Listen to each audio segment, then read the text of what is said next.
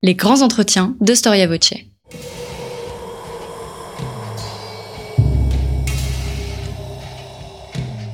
Une émission de la rédaction de Storia Voce.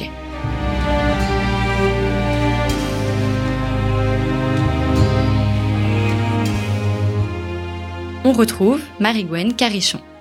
Bonjour chers auditeurs et bienvenue dans ce nouvel entretien Storia Voce. Je suis très heureuse aujourd'hui de vous retrouver pour parler d'une honorable dame qui fascine toute l'Europe, au moins toute l'Europe depuis le XIIIe siècle. Elle ne chante pas, ne danse pas, n'écrit pas, n'est pas grande politique, mais elle a accompagné tous les succès des autres et toutes leurs tragédies. Cette honorable dame est attachée à la scène et elle a plus de 850 ans.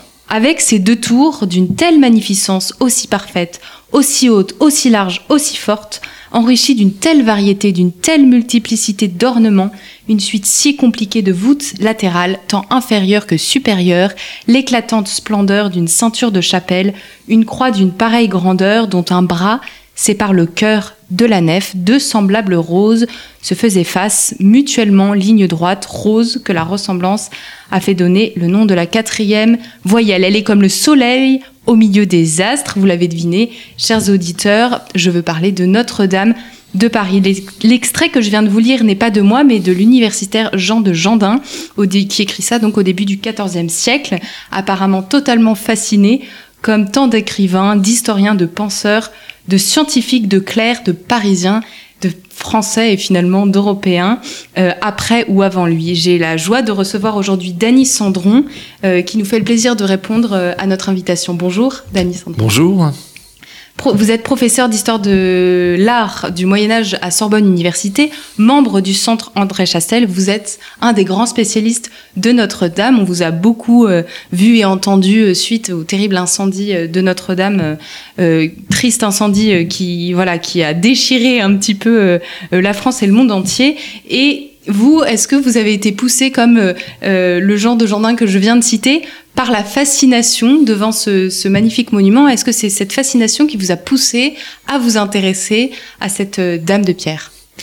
Euh, En effet, il y a toujours des, souvenirs très très forts à la visite euh, ou aux visites multiples de, Notre-Dame. Je me rappelle de, de première fois où j'ai pénétré à l'intérieur de la charpente. Qui n'existe plus malheureusement. ce sont des images qui restent dans la mémoire, on peut dire, pour toute la vie. Votre livre, donc, vous venez de le publier aux éditions euh, CNRS. Le titre, Notre-Dame de Paris, Histoire et, archéologie d'une cathédrale, 13e, 14e siècle. C'est un projet euh, ambitieux. Euh, je voudrais revenir sur mon accroche, donc en introduction. C'est Jean de Jandin qui, voilà, qui manifeste toute son admiration pour cette belle cathédrale. Il dit encore, en vérité, je pense que cette église offre à ceux qui la regardent attentivement un tel sujet d'admiration que l'âme a peine à se rassasier de la contempler. On, a l'impression qu'il est un peu excessif, mais est-ce que vous, vous diriez que Notre-Dame de Paris a fasciné dès le début de sa construction ou euh, ça a fasciné que certaines personnes au Moyen Âge et c'est surtout le 19e qui a voulu la remettre à l'honneur? En fait, euh, la fascination exercée par Notre-Dame, je pense, remonte euh, aux premières années de, sa construction. On a un autre témoignage qui est celui de l'abbé du Mont-Saint-Michel, Robert de Torigny, qui passe à Paris en 1177 et qui écrit, euh, à l'époque donc le chœur n'est pas encore achevé, donc il le précise bien, le chœur est fini sauf les voûtes, et dit que quand Notre-Dame de Paris sera achevée, on n'aura jamais construit quelque chose d'aussi grand au nord des Alpes. Donc il compare à l'architecture évidemment antique, dont il y a encore beaucoup de témoignages en Italie. Et donc c'est un témoignage, vous voyez, euh, une quinzaine d'années après le début de la construction. Euh, on sait par exemple que des badauds au XIIIe siècle, euh, sur le parvis de Notre-Dame de l'époque, s'arrêtaient, essayaient d'identifier des statues de la Galerie des Rois pendant que des pickpockets leur fauchaient leur bourse. donc il y a quand même toujours une attention qu'on peut comprendre parce que c'est un monument gigantesque encore davantage euh, dans la ville médiévale euh, euh, où les différences d'échelle sont énormes entre l'habitat et la cathédrale. et donc les visiteurs de Paris, comme les touristes d'ailleurs contemporains, visitent sans coup évidemment la cathédrale. Donc là, elle fait partie du paysage. Aujourd'hui, on imagine difficilement Paris sans Notre-Dame, euh, mais avant Notre-Dame, Paris existait également. Qu'est-ce qu'on trouvait sur l'île de la Cité? Bah, Sur l'île de la Cité, depuis la fin de l'Antiquité, il y avait le, le, palais des gouverneurs qui représentait évidemment l'empereur euh, romain, euh, et ce palais va devenir le siège du palais royal donc à la pointe occidentale de l'île de la Cité, c'est l'actuel palais de justice, et à l'autre extrémité de l'île, l'extrémité orientale, sans doute dès l'origine, dès le IVe siècle, euh, une cathédrale ou plusieurs églises. On parle souvent de groupe cathédrale. Alors c'est très difficile à préciser puisque évidemment le chantier de la cathédrale gothique a entraîné la destruction des édifices antérieurs, mais il y a une longue tradition donc qui remonte euh, donc à l'époque paléochrétienne euh, de l'installation donc de l'évêque de son église, euh, de l'ensemble du clergé cathédral dans cette extrémité orientale de l'île de la Cité. quelle est la première mention du projet de construction de Notre-Dame? Est-ce qu'on a des traces euh, qui voilà qui, ont été conservées et euh, dans lesquelles on peut deviner un petit peu les, débuts voilà de ce projet et de son idée bah, on, rapporte que c'est le pape Alexandre III qui séjournait à l'époque à Paris, qui aurait posé euh, la première pierre de la cathédrale, en présence évidemment de l'évêque à cette époque-là, Maurice de Sully. Et donc, euh, nous sommes au printemps 1163. Maurice de Sully est évêque depuis trois ans, mais il a déjà une carrière importante euh, au sein du, clergé cathédral et il est réputé à la fois comme euh, prédicateur et aussi comme très bon administrateur. Les sources un petit peu plus récentes de, la fin du XIIe, début du XIIIe, alors qu'il est mort, mentionnent que c'est pour ses qualités d'administrateur, surtout qu'il aurait été préféré à d'autres candidats au trône épiscopal de Paris, donc en 1160. Et euh, évidemment, il faut être très bon administrateur pour pouvoir euh, lancer la reconstruction d'un édifice comme Notre-Dame, qui nécessitent évidemment des fonds très très importants et pour lesquels euh, non seulement le clergé va participer, l'aristocratie, les rois de France, mais aussi l'ensemble de la population du diocèse. Euh, mais c'est c'est pas la seule cathédrale parce que c'est ce qu'on appelle le temps des cathédrales. Vous pourrez euh, me reprendre si si la l'expression vous déplaît. il y a également l'érection de Senlis, de Noyon, de Lens, puis de Bourges et de Chartres. Et le chantier de Notre-Dame, c'est le plus important à l'époque. Alors, en effet, on peut parler de temps des cathédrales, hein, c'est le titre d'un livre de Georges Duby, grand médiéviste, parce que euh, cette époque, c'est-à-dire euh, des années 1130-40 jusque euh, le milieu du XIIIe siècle, va voir s'ouvrir des chantiers en très très grand nombre. Il n'y a jamais eu une activité édilitaire aussi importante, je parle évidemment des, constructions de, grandes églises, aussi importante que celle donc, qui touche la fin du XIIe et le début du XIIIe siècle. Alors Notre-Dame, appartient à ce qu'on pourrait qualifier la deuxième génération des cathédrales gothiques. La première, c'est euh, la cathédrale de Sens, euh, Noyon, euh, l'abbatiale de Saint-Denis, devenue cathédrale seulement dans les années 1960. Donc Notre-Dame est commencée une vingtaine d'années après ces édifices, et on a un saut euh, quantitatif très important du point de vue de l'échelle du monument, euh, notamment pour ce qui est de, des voûtes d'ogives qui viennent couvrir le vaisseau principal. À Notre-Dame, le chœur, donc la partie la plus ancienne, construite entre 1163 et 1182, a des voûtes qui culminent à 31 mètres. Euh, c'est au moins 6 mètres de plus que les édifices antérieurs, la cathédrale de Sens, qui est l'église métropolitaine, donc siège de l'archevêque, qui a théoriquement autorité sur l'évêque de Paris, euh, à des voûtes qui culminent à 25 mètres. Donc c'est quand même une différence très très nette, et ce qui explique le, constat de Robert de Torigny, l'abbé du Mont-Saint-Michel, que la cathédrale de Paris est l'édifice le plus ambitieux construit au nord des Alpes depuis l'Antiquité. Elle va être dépassée elle-même assez rapidement, puisque euh, avec euh, le chantier de la cathédrale de Chartres, qui est commencé en 195, euh, puis Reims, Amiens, Beauvais. Euh, évidemment, ces hauteurs vont être euh, dépassées, puisque à Chartres, on a 37 mètres de hauteur sous voûte, 38 à Reims, 42 à Amiens et 48, le record jamais dépassé à la cathédrale de Beauvais. Est-ce qu'on sait quelles sont les inspirations directes qui ont servi donc à tous les, les, hommes qui étaient sur le chantier pour construire Notre-Dame, puisque on revendique pas faire à partir de rien à cette époque-là Alors l'architecture de Notre-Dame de Paris euh, est à la fois moderne au sens actuel du terme, mais aussi très marqué par la tradition, euh, ce qui est tout à fait dans l'esprit du Moyen Âge où on a vraiment un respect pour la tradition et quand on parle de tradition pour une Église, c'est évidemment de remonter au premier temps du, christianisme, enfin de la religion chrétienne reconnue comme telle, c'est-à-dire l'époque paléo-chrétienne, 4e et 5e siècle. Ça explique qu'à Notre-Dame, on est par exemple un plan à, à, cinq vaisseaux. Vous avez le vaisseau central qui est bordé de doubles bas-côtés sur toute la longueur de l'édifice. Et à l'extrémité arrondie, euh, ce qui forme le chevet, eh bien, les doubles bas-côtés se transforment en un double déambulatoire. Donc, ce sont des, des vaisseaux euh, semi-circulaires. Eh bien, ce type de plan, il est typique des grandes églises paléochrétiennes, comme les, les basiliques romaines, par exemple, euh, Saint-Jean de Latran, la cathédrale de Rome, ou Saint-Pierre du Vatican, et j'en passe.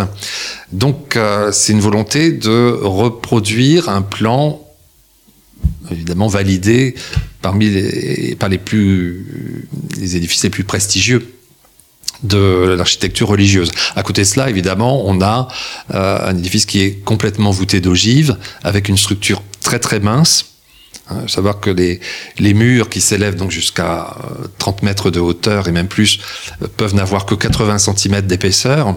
Donc si on, divise par euh, par 100 par exemple, euh, par 10 pardon, euh, il faut imaginer des cloisons de, de 3 mètres de haut et de 8 cm seulement d'épaisseur. Donc ça, ça indique quand même la, la, minceur des structures qui ne pourraient pas évidemment se maintenir en équilibre sans l'apport des arcs-boutants, donc tout un système sophistiqué euh, qui neutralise des poussées par des poussées contraires, etc. C'est tout le principe de, de ces arcs-boutants euh, dont Notre-Dame offre non pas le prototype, il y en avait déjà euh, sans doute à Saint-Denis, il y en avait à Sens, ça a été prouvé dès les années 1140 ou dans le cœur de Saint-Germain-des-Prés, mais Notre-Dame déploie avec une hardiesse tout à fait inédite ce système de contrebutement. Est-ce qu'on peut dire que Notre-Dame est un symbole, euh, l'exemple par excellence de l'art gothique. Bah, Disons que la sculpture de, l'architecture pardon de Notre-Dame euh, déploie euh, jusqu'à ses, extrémités, son potentiel maximal, les techniques de, de l'architecture gothique, qui est une architecture donc qui joue sur des forces opposées pour assurer l'équilibre. Donc les voûtes d'ogive qui sont composées euh, d'arcs qui se croisent en diagonale et qui reportent donc les, les poussées, la charge euh, des voûtes au, au coin quatre coins en général de l'espace quadrangulaire qu'elle couvre, eh bien, euh, des, des, poussées obliques dans ces angles, et ces poussées obliques doivent être contrebutées par des poussées inverses qui les neutralisent en quelque sorte. Et c'est ce qu'assurent les, les arcs-boutants. Donc à Notre-Dame, on a des arcs-boutants de, de 15 mètres de volée, c'est-à-dire de, de, portée, dans le chœur, euh, aussi euh, dans la nef ultérieurement. Euh, c'est un record à l'époque. Hein. Euh, Notre-Dame, c'est, on a l'impression, et vous le dites, je crois que vous utilisez euh, l'expression, euh, c'est un chantier, vous dites, c'est un chantier permanent. On imagine que pour une telle structure, euh, évidemment, les, les, ambitions, les, les, gens avaient une vision du temps qui était bien différente de celle qu'on a aujourd'hui et, et, se lançaient dans le chantier en étant persuadés qu'ils ne verraient peut-être pas la fin de, de leur œuvre. Est-ce que vous, vous pouvez distinguer des chantiers par, défini en fonction des époques? Combien de cathédrales dans Notre-Dame on peut distinguer? Ou est-ce que pour vous, c'est un chantier qui est tellement uniforme et qui, qui est tellement perpétuellement en mouvement que c'est difficile euh, voilà, de, de, de, de dater un peu chronologiquement les grandes étapes de cette construction? Alors Notre-Dame euh, est un édifice, c'est ce que j'ai voulu montrer dans le livre, et qui justifie les bornes chronologiques, qui est resté en chantier donc de 1160 jusqu'au milieu du, du 14e siècle et même un petit peu plus tard. Euh, il y a un projet initial, hein, contestablement, donc euh, euh, en 1163, lorsqu'on pose la, la, première pierre euh, dans le cœur, vraisemblablement à ce moment-là, on a déjà une idée d'un édifice complet. Après, évidemment, la construction de cet édifice a pris à peu près 80 années jusqu'à l'achèvement de ce qu'on appelle le gros œuvre, c'est-à-dire la, structure fondamentale, le chœur, le transept, la nef et la façade telle que nous le connaissons, qui est la partie la plus récente de cette phase, donc de, de 80 années, qui dépasse évidemment euh, la vie d'un homme. Maurice de Sully, l'évêque qui a lancé la construction de la cathédrale gothique, est mort en 1196. À l'époque, le chœur était achevé, certes, mais pas encore le transept et la nef, et la façade ne sortait pas encore de terre. Alors, on a peut-être respecter ce projet initial, peut-être parce qu'on n'a pas de source d'archives sur ce, projet d'origine. Euh, on l'a peut-être respecté jusque dans les années 1240, euh, mais après, il y a eu euh, d'importantes modifications rapidement. Donc, on a agrandi le, transept, donc le, vaisseau transversal qui donne ce plan en croix à l'édifice, avec la construction de nouvelles façades et ces gigantesques roses, justement, que admirait Jean de Jandin euh, quelques décennies plus tard. On a avant même la construction du gros œuvre, donc dès les années 1220, agrandi les, fenêtres hautes, donc qui éclairent euh, dans ses parties supérieures le vaisseau principal pour donner plus de lumière. Et ça entraînait évidemment euh, des travaux très très importants. On a aussi repris tous les arcs-boutants pour les associer au système d'évacuation des eaux de pluie, donc en creusant en canal la partie supérieure de ces volets obliques. Et c'est à ce moment-là qu'on a installé des gargouilles à l'extrémité qui crachent les eaux de pluie euh, relativement loin euh, de, l'édifice lui-même pour éviter les infiltrations ce qui justifiait sans doute cette transformation. Et puis, euh, on a aussi, par des documents d'archives qui se multiplient à partir du XIVe siècle, notamment les, les comptes de fabrique, des transformations qui touchent au mobilier, la construction d'une clôture de chœur en pierre, dont il reste des, des, vestiges quand même encore très spectaculaires, pour isoler la partie centrale réservée au clergé, l'évêque, les chanoines, les chapelains, une centaine de personnes au moins qui tous les jours se réunissent à plusieurs reprises pour célébrer les offices, donc euh, isolés dans ce cœur liturgique par rapport aux autres parties de la cathédrale accessibles aux, fidèles. Oui, vous expliquez qu'il y a une vraie hiérarchisation euh, dans la cathédrale, qu'on ne rentre pas dans le cœur comme ça, et qu'il y, y, a des vraies séparations entre les espaces. Euh, est-ce que ça reflète un petit peu la mentalité de la société de l'époque? Est-ce qu'on peut faire un, calque euh, la cathédrale, en effet, présente euh, à l'intérieur euh, un espace qui est beaucoup plus cloisonné que celui qu'on connaît maintenant. Donc, ce qu'on appelle le cœur liturgique qui occupe le vaisseau central à l'est du transept, donc à l'opposé de la façade occidentale, est isolé sur toute sa périphérie par des clôtures de pierre qui montent jusqu'à 5 mètres de hauteur. On conserve cette clôture sur les premières travées du chœur, sur les côtés, mais pas euh, frontalement vers l'ouest, où ça a été démoli à la fin du XVIIIe siècle après de multiples reconstructions, ce qu'on appelait le jubé. Et à la périphérie, euh, enfin à l'extrémité orientale du chœur, il y avait une clôture un peu ajourée, donc qui n'était pas euh, opaque, pour permettre aux fidèles qui déambulaient dans le déambulatoire, hein, qui porte bien son nom, d'apercevoir, ça ne devait pas être très très euh, facile, les reliques qui étaient exposées dans ce qu'on appelle le sanctuaire, donc vraiment à l'extrémité du vaisseau principal, dans la continuité du cœur liturgique qu'on reconnaît parce que c'est là où sont installés les stalles, où siégeait donc le, le clergé de la cathédrale. Mais ce cœur liturgique et ce sanctuaire sont véritablement inaccessibles pour les simples fidèles alors évidemment, quand un roi de France vient visiter Notre-Dame pour se recueillir sur euh, des reliques sacrées de tel évêque, euh, etc., il a accès au cœur, bien évidemment, mais c'est évidemment euh, un visiteur privilégié. Vous, expliquez très bien dans votre ouvrage, et ça nous permet de prendre un peu de recul sur euh, la cathédrale, que Notre-Dame de Paris, c'est un ensemble et qu'il faut aussi euh, la voir avec le palais épiscopal, le cloître des chanoines et l'hôtel Dieu. Et vous dites une phrase en introduction qui m'a vraiment interpellée. La cathédrale est en étroite connexion avec l'extérieur. Le 19e siècle l'a isolée artificiellement. Est-ce que vous pourrez nous, nous expliquer en quoi Notre-Dame, ce n'est pas seulement la cathédrale, et pourquoi le 19, vous dites que le 19e l'a isolée? Eh bien, jusqu'aux grands travaux d'urbanisme euh, du 19e siècle, à l'époque du Second Empire, sous le préfet Haussmann, eh bien, euh, Notre-Dame était bordée jusqu'à ses flancs euh, de quantités d'édifices. Il y avait d'abord le palais épiscopal au sud de la cathédrale, donc euh, qui bordait le petit bras de la Seine et qui s'étirait donc euh, à terme sur 80 mètres de longueur. La cathédrale faisant un peu plus de 120 mètres de, longueur. Euh, en pendant, en symétrique au nord, on avait ce qu'on appelle le cloître des chanoines, c'est-à-dire le quartier où les chanoines résidaient dans des maisons particulières. Donc il y avait 36 maisons précisément pour des chanoines qui atteignaient 51 membres pour le chapitre cathédral. Donc certains habitaient quand même en dehors de ce quartier clos. Et puis, euh, dans le prolongement vers l'ouest du palais épiscopal, s'élevait l'Hôtel Dieu, c'est-à-dire non pas l'emplacement de l'actuel Hôtel Dieu, qui a été, toujours pareil, à l'époque du Second Empire, donc euh, transféré au nord du parvis. Au Moyen Âge, l'Hôtel Dieu se trouvait au sud du parvis. Donc c'était une sorte de, conglomérat de salles, de chapelles, de bâtiments euh, à usage pratique euh, qui s'étirait sur euh, plus de 100 mètres de long jusqu'au petit pont actuel, hein, l'angle de la préfecture de police. Donc le chapitre de la cathédrale avait autorité sur l'Hôtel Dieu, et également évidemment sur le quartier des Chanoines. Le parvis lui-même était beaucoup plus réduit que le parvis actuel. Il ne faisait que, que 35 mètres de, profondeur contre 120 mètres à peu près actuellement. Euh, pour autant, il était très très euh, fréquenté euh, par évidemment des, fidèles, des, pèlerins de passage, mais aussi par des commerçants, puis parfois aussi une population interlope. Donc euh, il y avait une très grande animation et une grande concentration euh, d'édifices aux abords même de, Notre-Dame.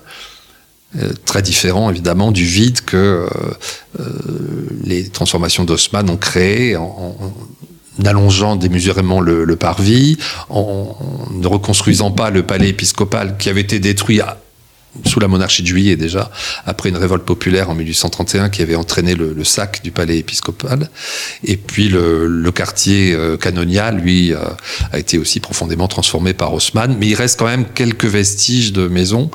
Et sans doute dans les caves de, de, certaines maisons anciennes, on pourrait trouver encore des vestiges médiévaux. Il reste une petite chapelle du début du XIIe siècle, est antérieure à la cathédrale, la chapelle Saint-Aignan, qui a un témoignage de maison canoniale, donc de cette époque-là, du début du, du XIIe siècle. Donc euh, les Chanoines avaient un train de vie assez aristocratique, avec un personnel de maison, euh, des chevaux, donc une écurie, etc. Euh, donc c'est un quartier qui était assez recherché. Euh, pour son calme, pour le relatif confort de ses demeures, etc., dans Paris.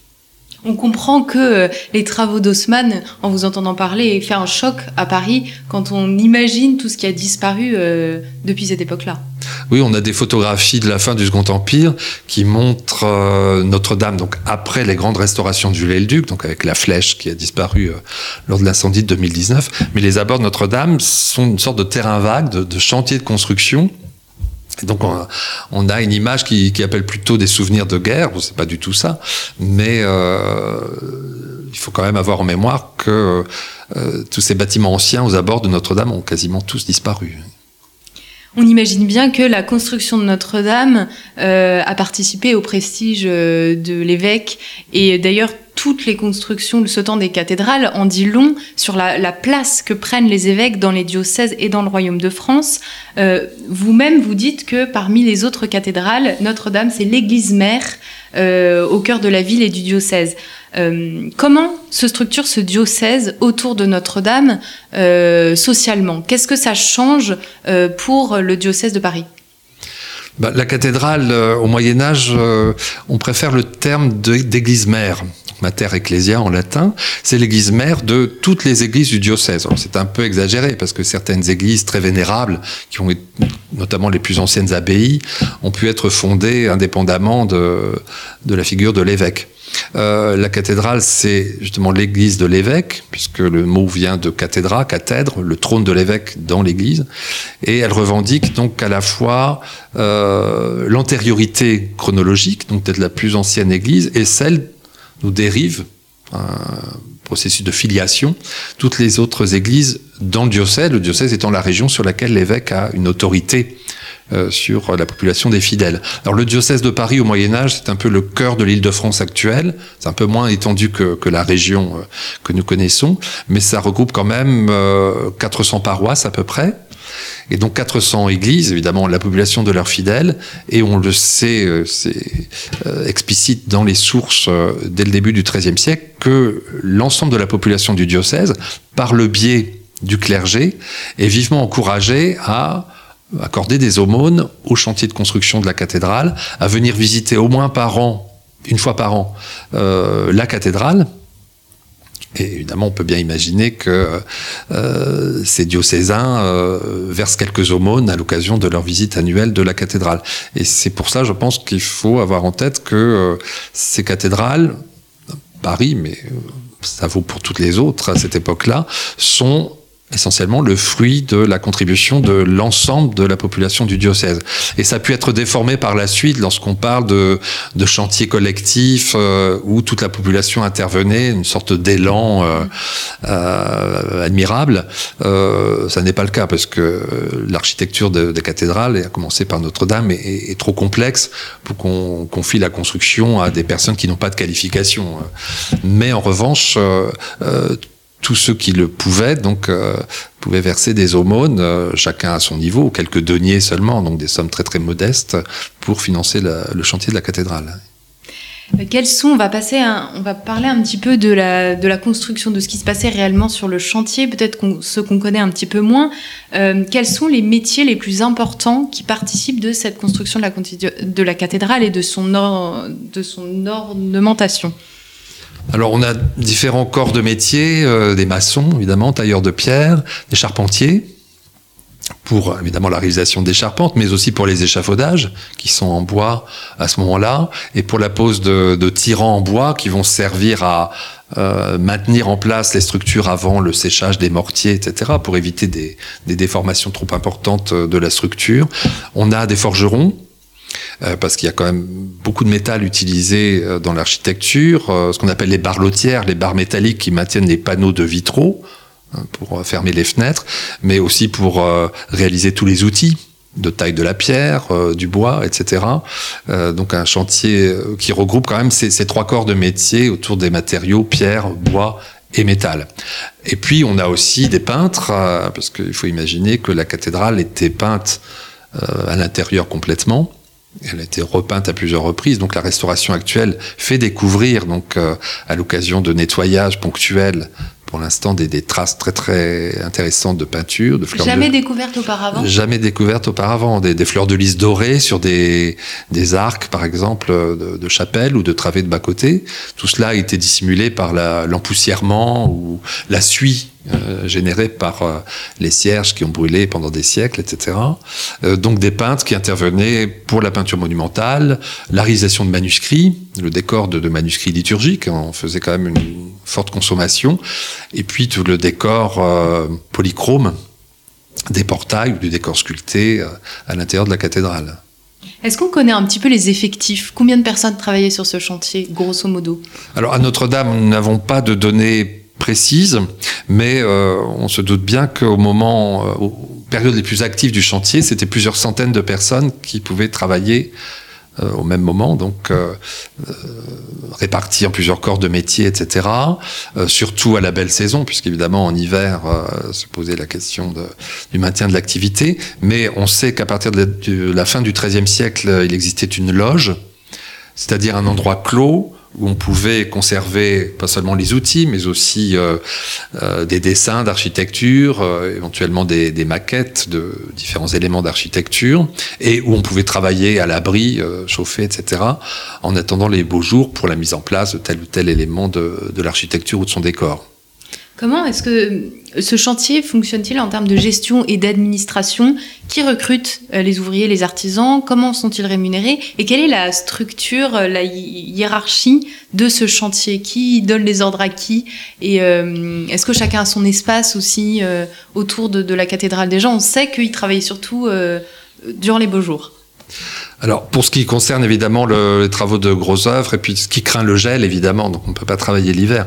En revanche, on peut préparer à l'avance telle ou telle euh, taille de pierre qui prendra sa place définitive euh, à la belle saison. Alors l'organisation du chantier, elle euh, repose sur évidemment deux forces qu'on appelle la maîtrise d'ouvrage et la maîtrise d'œuvre. La maîtrise d'ouvrage, donc c'est l'institution ou les hommes qui commandent et financent le chantier, donc c'est essentiellement le clergé.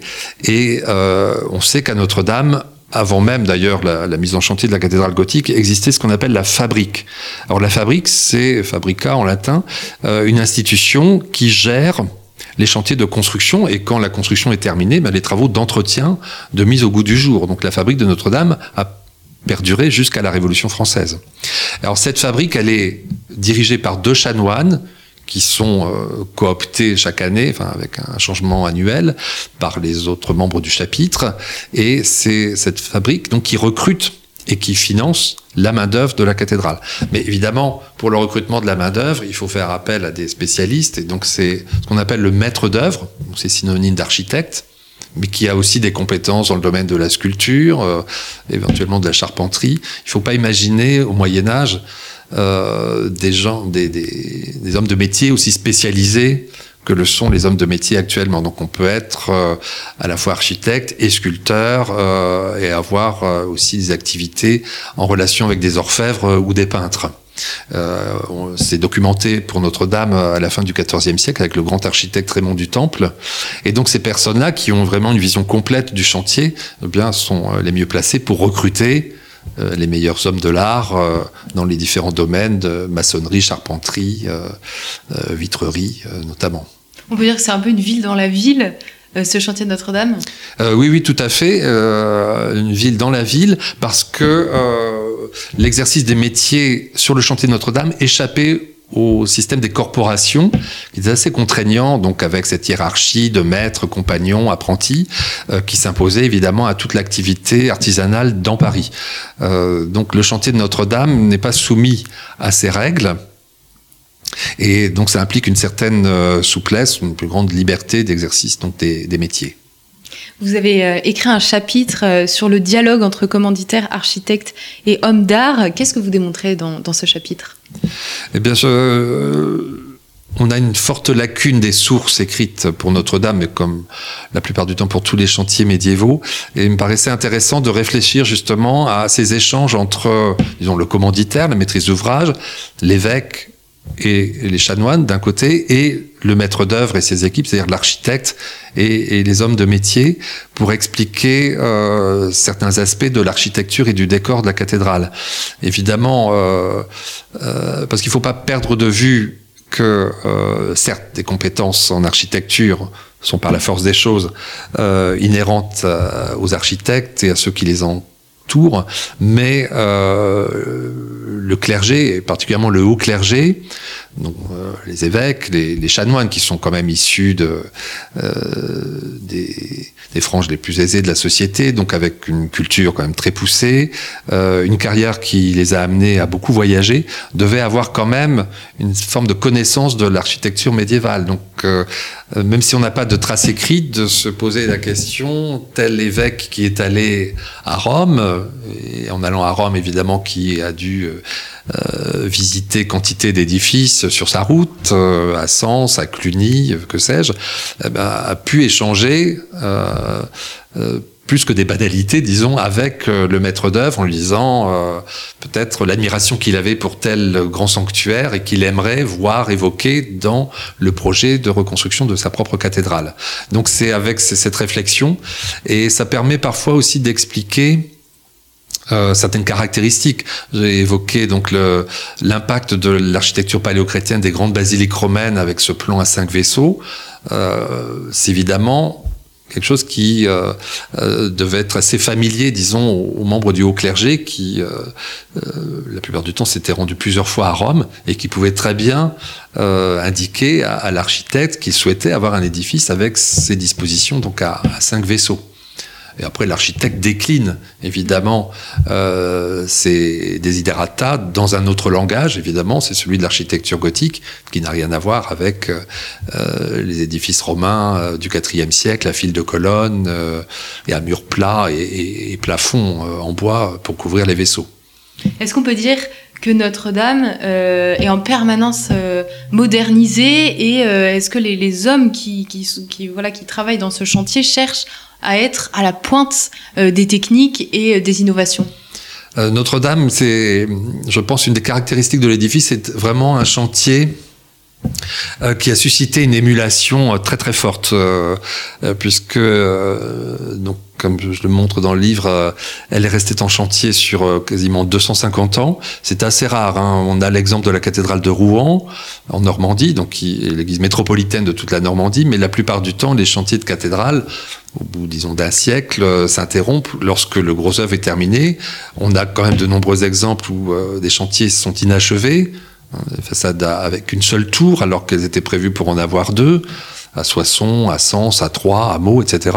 Notre-Dame a été terminée dans des délais relativement brefs, 80 ans, même si pour nous ça dépasse encore actuellement la, durée du vie, mais a été modifiée euh, en permanence. C'est le signe évidemment d'une ambition de la part du clergé, de moyens aussi considérables, et lorsqu'on a des chiffres au XIVe siècle, on se rend compte que les revenus de la fabrique de Notre-Dame, donc ce qui sert à financer la main-d'œuvre, sont euh, au moins du, double, voire du triple, sinon davantage, euh, que les revenus des autres fabriques de Noyon ou Troyes pour lesquels on a des chiffres. Et ça indique bien, évidemment, euh, ces ressources considérables qui ont permis justement de moderniser, entre guillemets, l'édifice en permanence. il y a aussi un contexte local très particulier. Nous sommes dans la capitale du royaume, hein, qui s'affiche comme telle par la volonté des rois dès le début du XIIIe siècle, Caput Regni, donc la tête du royaume, sous Philippe Auguste. Et, euh, et puis à partir de Saint-Louis, évidemment, c'est la Sainte-Chapelle qui est construite au cœur du palais royal pour abriter les reliques de la Passion. Donc c'est quand même les reliques les plus prestigieuses de la chrétienté. Nous n'avons pas de témoignage, mais on peut imaginer que le clergé de la cathédrale aurait bien aimé pouvoir accueillir. On se demande pourquoi elles n'ont pas été à Notre-Dame, ces reliques. Donc le, roi de France, bon, euh, évidemment, a préféré avoir ces reliques tout près de lui, d'ailleurs comme euh, l'avaient fait les, empereurs à Byzance, euh, puisque c'était dans les palais de, de l'empereur que les reliques étaient conservées jusqu'à leur achat par Saint-Denis, par Saint-Louis, pardon. Et donc Notre-Dame a été privé entre guillemets de ses reliques, mais c'est justement quelques années seulement après l'achèvement de la Sainte-Chapelle que on se lance dans les plus importantes transformations de Notre-Dame avec ces nouvelles façades du transept et ces roses de 13 mètres de diamètre qui sont un record à l'époque. Et puis la construction sans doute de la première flèche de Notre-Dame, celle qui va subsister jusqu'à la fin du XVIIIe siècle et qui, c'est hypothétique, mais je pense c'est vraisemblable, devait dépasser de quelques mètres au moins la flèche euh, du XIIIe siècle de, la Sainte-Chapelle. Donc pour maintenir, en quelque sorte, enfin, continuer à afficher une forme de primauté de la cathédrale, pas seulement du point de vue hiérarchique, mais aussi du point de vue euh, monumental. Votre quatrième partie, euh, vous la consacrez au lien entre les rois et Notre-Dame. Je trouve que c'est un angle très intéressant pour euh, resituer vraiment le chantier et la réalité de, cette cathédrale dans la société euh, du Moyen Âge, pour utiliser l'expression polémique certes, mais qui nous est bien utile. Est-ce que Notre-Dame est un enjeu politique? Je pense, oui, certainement, surtout euh, à l'époque de la construction du, du, gros œuvre, donc la deuxième moitié, enfin le dernier tiers pardon du XIIe siècle et grosso modo la première moitié du XIIIe siècle, ça l'est moins par la suite puisque c'est la Sainte-Chapelle. Une fois qu'elle est achevée, donc consacrée en 1248, qui va servir par excellence de euh, signe monumental de, de, la royauté. Mais jusqu'à la construction de la Sainte-Chapelle, l'édifice qui, euh, à mon avis, est vraiment utilisé par les rois, donc Louis VII, euh, Philippe Auguste, euh, et au début du règne de Saint-Louis, euh, c'est Notre-Dame de Paris. Alors, à l'intérieur du diocèse, il est difficile de démêler évidemment la part que tient le clergé et celle que tient le, politique, si je puis dire, donc le, pouvoir royal. Mais lorsqu'on se trouve en présence de monuments qui sont extérieurs au diocèse de Paris et qui sont vraiment très liés au roi de France, comme la collégiale royale de Mantes, qui est quand même encore actuellement le troisième édifice en dimension euh, en Île-de-France. pour le XIIIe siècle, fin XIIe, XIIIe, après Notre-Dame et la cathédrale de Meaux. Euh, donc une collégiale, donc qui n'a pas dans la hiérarchie une place aussi éminente que Notre-Dame de Paris, et qui quand même, euh, avec 30 mètres de hauteur sous voûte, euh, trois portails richement ornés, etc., peut rivaliser avec un grand nombre de cathédrales. On ne peut pas l'expliquer autrement que par la protection royale et euh, un financement apporté en partie par la royauté, et puis euh, surtout des références très très nettes, explicites avec Notre-Dame dans les parties de la collégiale de Mantes qui sont contemporaines du chantier de Notre-Dame, parce que Mantes a été commencé un petit peu avant Notre-Dame, donc on ne peut pas, dans les parties les plus anciennes, les parties basses, trouver un modèle de Notre-Dame qui n'était pas encore sorti de terre, mais après euh, les années 1160, c'est évident, là il y a un changement de, référence et Notre-Dame devient vraiment le monument euh, source. Euh, je cite Mantes, mais on pourrait citer Saint-Frambourg de Senlis, une autre collégiale royale, Moret-sur-Loing, une église, une petite ville maintenant, mais d'un luxe de construction tout à fait incroyable, et puis une représentation sculptée d'un souverain dans les parties hautes du cœur, qui à mon avis ne peut être que Philippe Auguste. C'est un chantier d'église et un chantier royal? Euh, Voilà, je pense que le lien entre euh, l'église et la royauté à cette période euh, est très très étroit. Hein, il y a un grand historien médiéviste, euh, euh, la fin du 19e, début 20e, Achille Lucher, qui disait qu'on ne peut pas concevoir les relations entre l'État et l'Église, la monarchie capétienne et l'Église catholique, autrement que sous une forme de, de symbiose. Euh, chacun tire profit évidemment de l'alliance avec l'autre pouvoir. Donc tant que le roi de France n'a pas construit, si je puis dire, une église euh, avec laquelle il peut s'identifier complètement, c'est la Sainte-Chapelle à partir de Saint-Louis, eh bien c'est la cathédrale de euh, la capitale qui sert de monument de référence. Quelles sont, euh, quelle est l'iconographie royale de Notre-Dame? Il y a plein de références à cette royauté, au roi capétien, mais quels sont les éléments les plus marquants et les plus importants selon vous? Eh bien, Notre-Dame concentre le plus grand nombre de représentations royales. Donc, je parle de, des rois de, France, hein, pas des rois bibliques. Il y a aussi des représentations de, figures de l'Ancien Testament. Euh, c'est la Galerie des Rois qui est le prototype, hein, qui va être repris à Amiens, à Reims, à Chartres. Euh, alors, du Moyen Âge jusqu'au début du 19e siècle, tout le monde est unanime pour euh, identifier ces rois avec les rois de France, c'est uniquement à partir des années 1840, euh, des archéologues de l'époque comme Diderot ont mis cela en doute pour défendre une iconographie biblique, mais sans véritable argument. Donc ça a été à nouveau battu en brèche à la fin du XXe siècle. Et je pense qu'il y a quand même beaucoup d'éléments pour défendre justement une iconographie euh, royale française.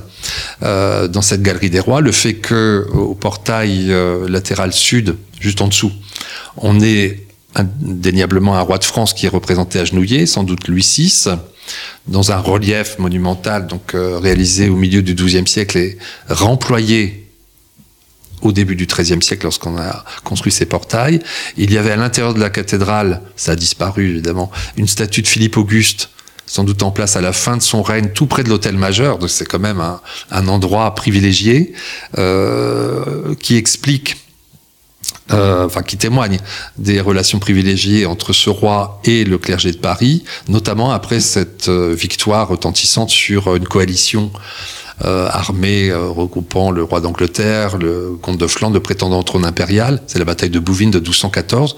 Et on sait que à son retour à Paris, eh bien pendant plusieurs jours, de manière ininterrompue, les cloches de Notre-Dame ont, sonné, euh, le peuple était en liesse, et c'est ce qui a valu le surnom d'Auguste au roi, et on peut imaginer que sa statue a pris en sa place dans le cœur à ce moment-là, et peut-être que la galerie des rois elle-même, qui je pense n'était pas prévue initialement euh, sur la façade de la cathédrale, a été décidée à ce moment-là pour magnifier justement la dynastie capétienne, qui prenait, on peut le dire, une sorte de euh, de place d'honneur au sein de, l'Europe chrétienne de, l'époque.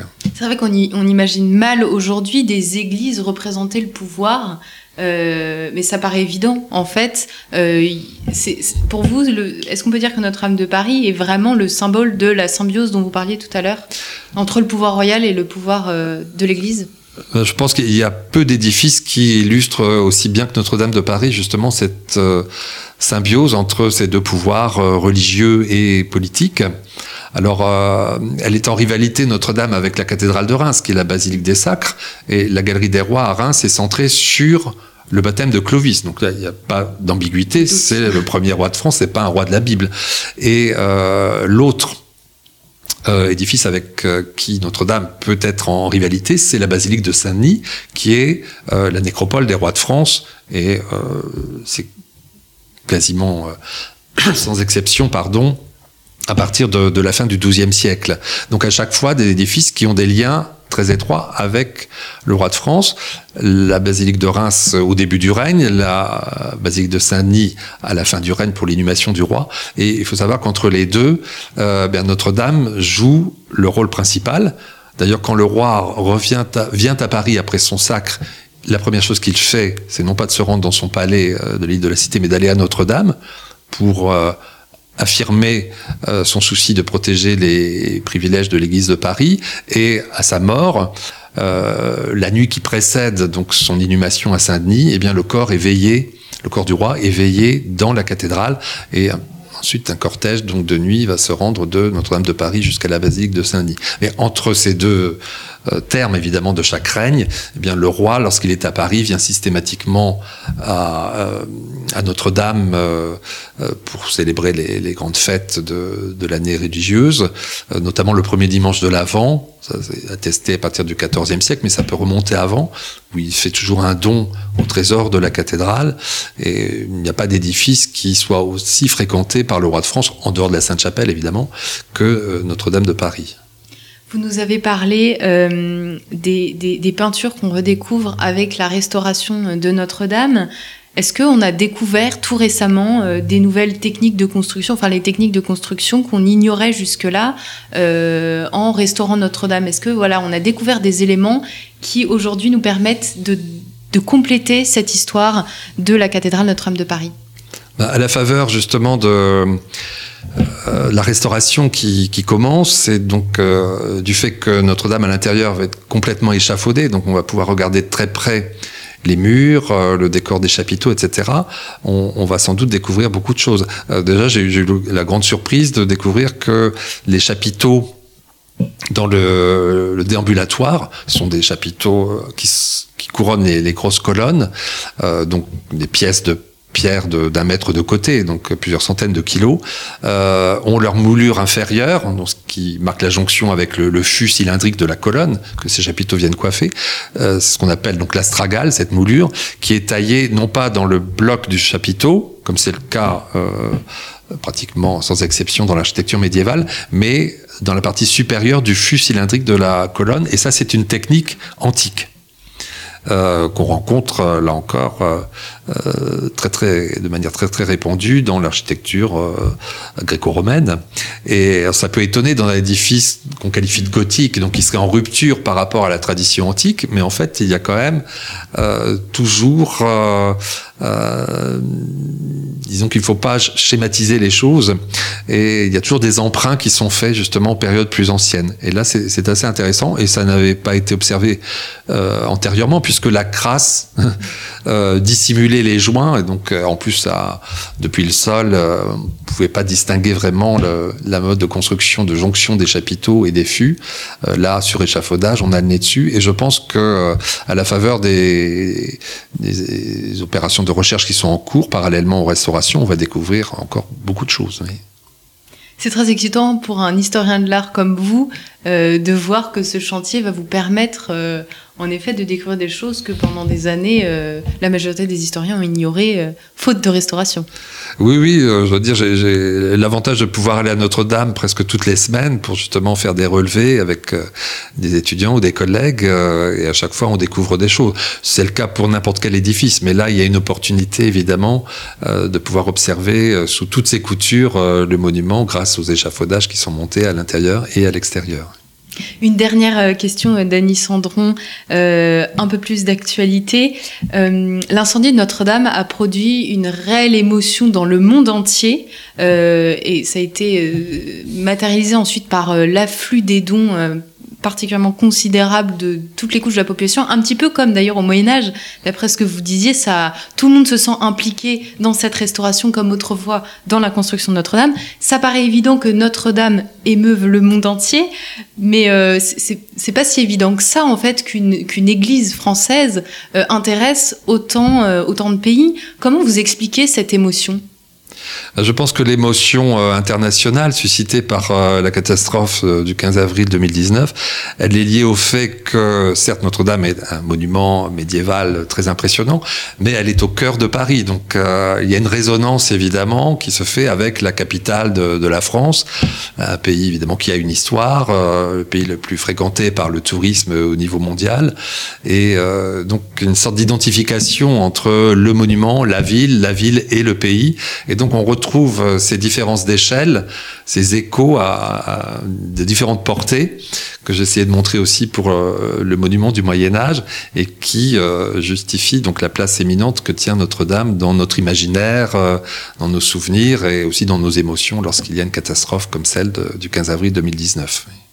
Merci beaucoup, Dany Sandron, euh, d'avoir répondu à, toutes nos questions. Euh, rêve de pierre et de lumière, donc au service du divin et du prestige de la France. On s'en rend compte encore aujourd'hui. Notre-Dame de Paris a rythmé le quotidien de la chrétienté et accompagné l'histoire euh, de France du XIIIe siècle à nos jours.